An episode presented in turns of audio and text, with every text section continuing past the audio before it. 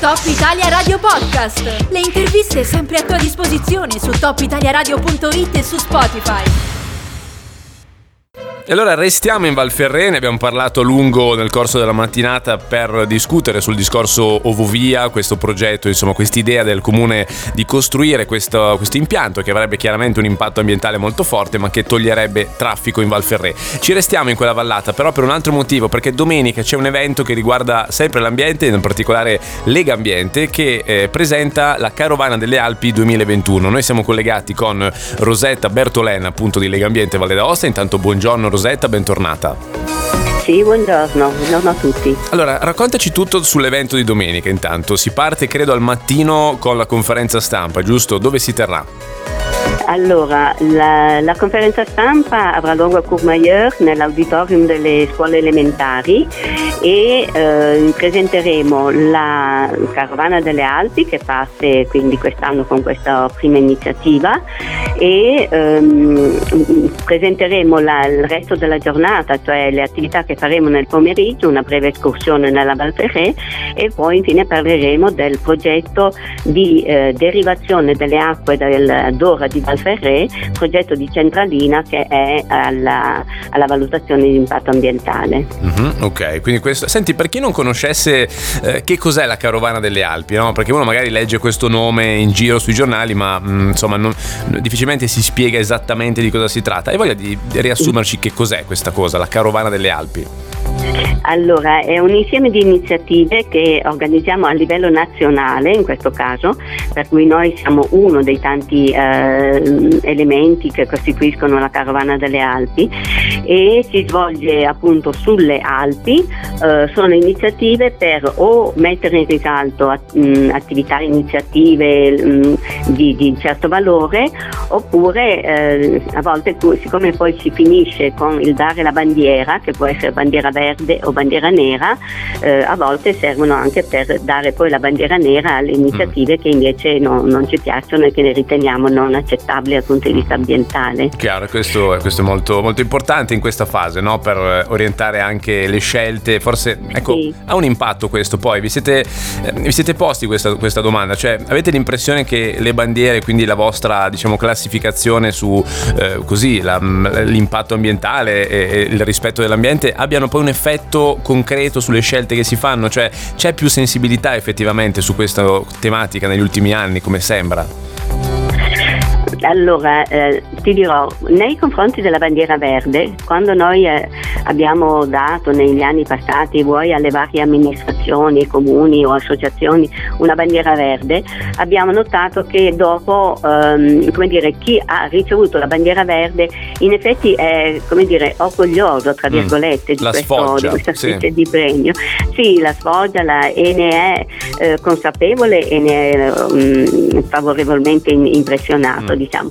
Ovviamente le bandiere nere vengono dimenticate un po' più facilmente e quindi non so fino a che punto eh, servano di stimolo a, a migliorare. Mm-hmm. Eh, comunque nelle nostre intenzioni la, la, è quella comunque di indurre le, le, amministrazioni o le associazioni o chi per esso di eh, migliorare le proprie, le proprie, iniziative dal punto di vista ambientale. Ecco. Comunque nella giornata di domenica, eh, come ci, ci, dicevi, ci sarà appunto anche questa breve escursione no? in Valferré, leggo sul comunicato, sì. sarà appunto per ammirare le zone umide del sito e la fioritura delle orchidee. Ecco, so che c'è un numero chiuso di persone ed è necessario prenotarsi, giusto? Sì, allora il numero chiuso delle persone è dovuto innanzitutto ovviamente al, al, al fattore Covid e poi anche eh, la prenotazione obbligatoria è dovuta al fatto che avremo un accompagnatore, un, um, un, accompagnatore della natura, che è una guida ambientale che ci mostrerà e ci farà vedere e, e ci parlerà di questi fiori, di queste orchidee, per cui eh, dobbiamo attivare un'assicurazione, quindi dobbiamo avere prima il nominativo di chi partecipa per poter attivare l'assicurazione nei confronti di tutti quelli che parteciperanno alla passeggiata.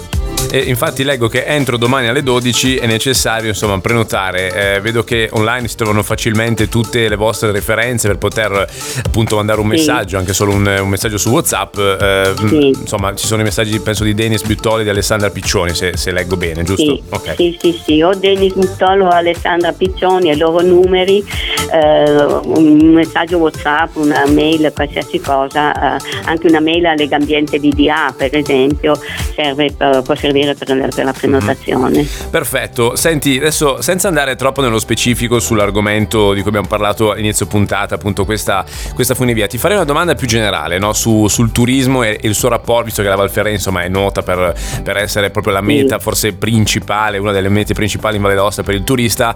Ehm, ecco, è, è, complicato, dicevo prima, eh, trovare un punto di equilibrio tra il fatto di appunto voler accogliere sempre meglio i turisti e il fatto di preservare l'ambiente. Insomma, secondo te do, dove sta questo punto di equilibrio? Cioè, adesso ogni volta giustamente che si deve costruire un qualche cosa in un luogo che magari era incontaminato, che comunque è un luogo di pregio da un punto di vista naturalistico, sorge una discussione.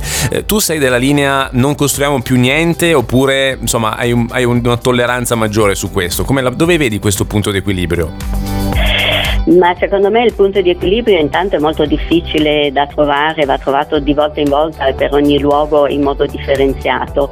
Però il punto di equilibrio significa, significa questo, le persone perché vengono in quel posto? Per ammirare determinate cose e per vedere determinate cose in un certo contesto e eh, anche avendo, come dire, senza essere immersi in una folla immensa, immagino. Quindi un, eh, il punto critico, è il punto in cui la gente poi finisce che non viene più perché ritrovarsi lì a fare la coda, a, mm, ad essere una massa, a non riuscire neanche a guardarsi intorno, alla fine poi il, il, il, sito stesso perde il suo pregio, perde il suo mm. valore. Uh-huh. Non dimentichiamo che questo uh, sito in particolare ha valore ambientale proprio perché ha delle specificità.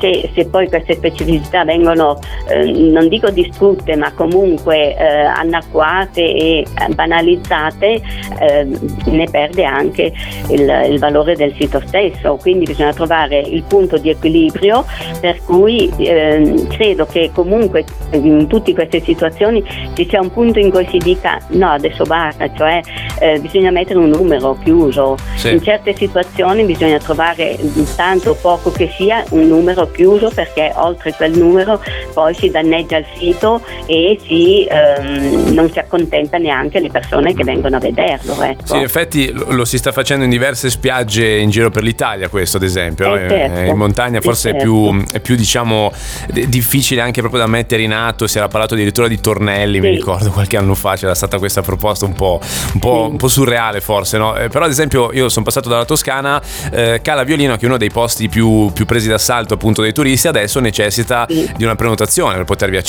non, non ci si può andare eh, liberamente, questo eh, purtroppo è, eh, si va verso quello, c'è poco da fare.